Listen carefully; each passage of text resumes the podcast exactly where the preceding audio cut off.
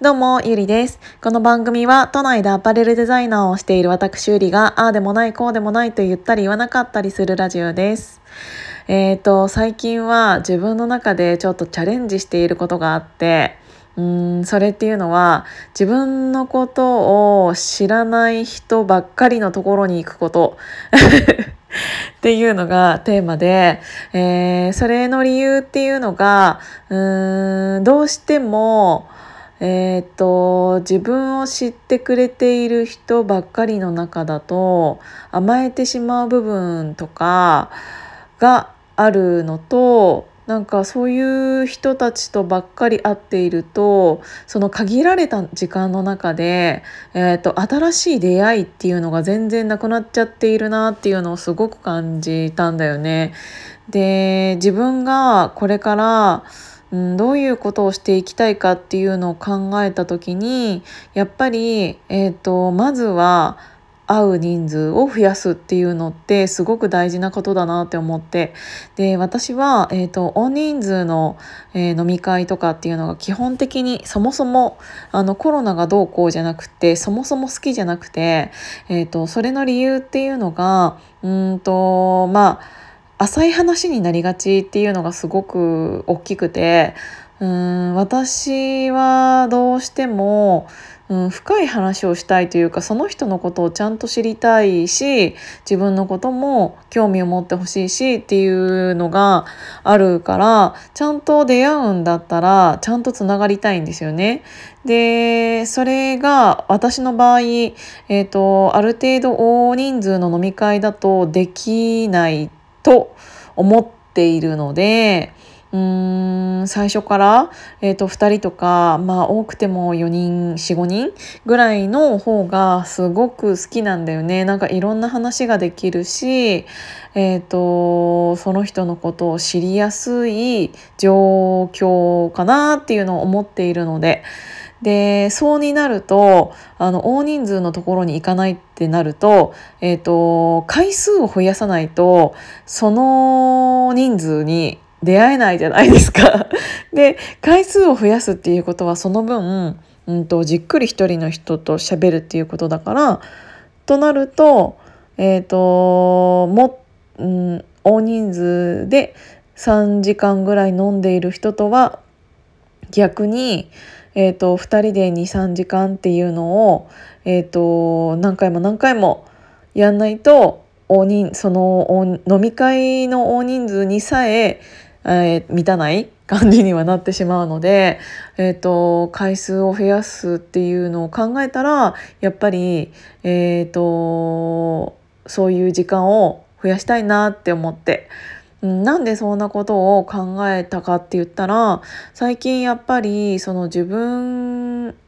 が、えーと多分ミヤゲルのグループあグループっていうかチームに入ったことが結構でかいなって思ったのが、えー、ツイッターとか、まあ、をうん、ツイッターをメインとする SNS ってその自分が何かを発信したことによってコメントするしてくれる人っていうのはなんか結構、えーと、ある程度決まってたりして。でそうするとあのそのコメントに対してリプをしてっていうのだけでも結構時間がかかったりするとまた同じ人としか絡まなかったっていうことになるのが毎日続いていて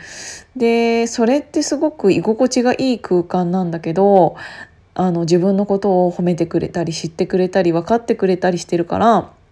うん、すごく、えーと、居心地はいいんだけどでも何か自分が今後やりたいって言った時に、えーと、やっぱりももっと大人多くの人をと関わって自分というも人間を知ってもらってで私もそういう人たちのことを、えーと詳しく知ってっていうことをちゃんとしていかないとうんと範囲がすごく狭まってしまって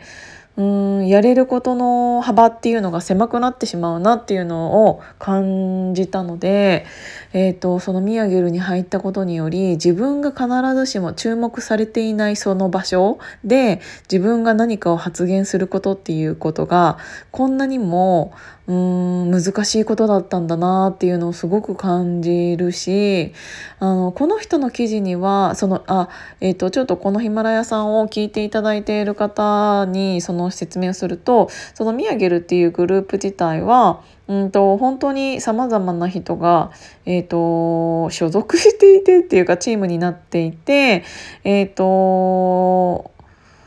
なんて言ったらいいんだろうな。うん本当に一人一人がなんかクリエイターとか営業マンだったりとか、えー、と CEO だったりとかっていう人たちの集まりでなんか面白いことしようよって言って集まったグループだからその Facebook グループ自体、えー、と毎日毎日記事を書いているんだけど、えー、とその日によって今日は誰々が書くっていう、えー、と違う人が毎日記事を書いたりしてるのね。でそうすると分かりやすくあの A さんの記事には、えー、とこの人からすごくリップが多いなとかで B さんの記事には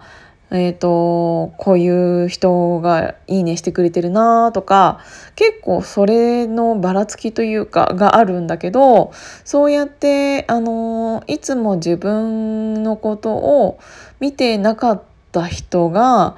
えーと、グループでチームで Facebook グループを運営していることにより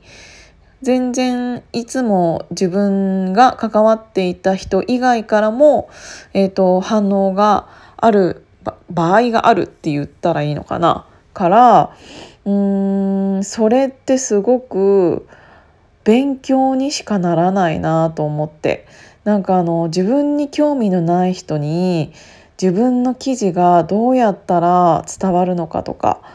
考えちゃってたんだけどまず私が相手のこと知らないとなんかどうやったら伝わるかとかって今まだその位置にいないなとか思ったりとか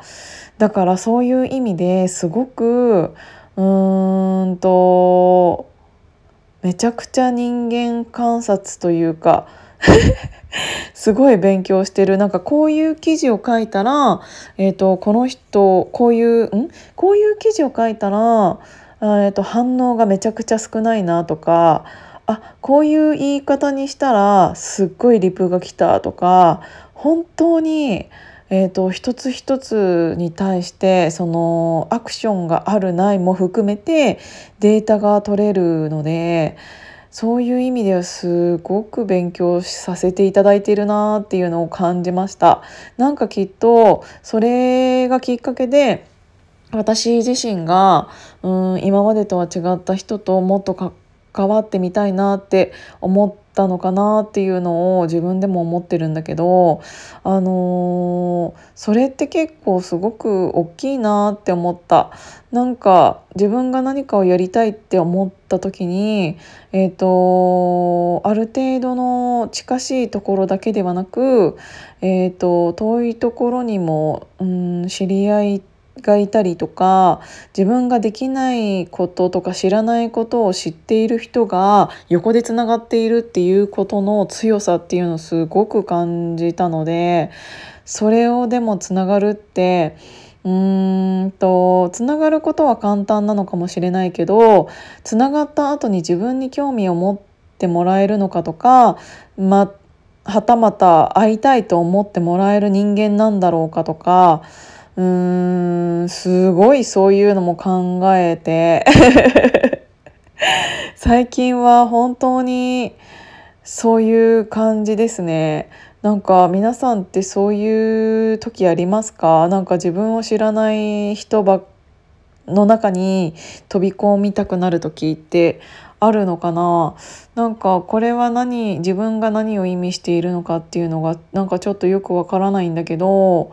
うんなんか最近そういう感じなのでちょっと辛いこともあるんですけどあの居心地がいいわけではないからあの慣れていないからそうでもなんか新しい発見っていうのはそういうところでいろんな人と出会うことによってできてるなっていうのを最近思いましたなんか今回ちょっと何言ってるかよく分かんなかったよねごめんね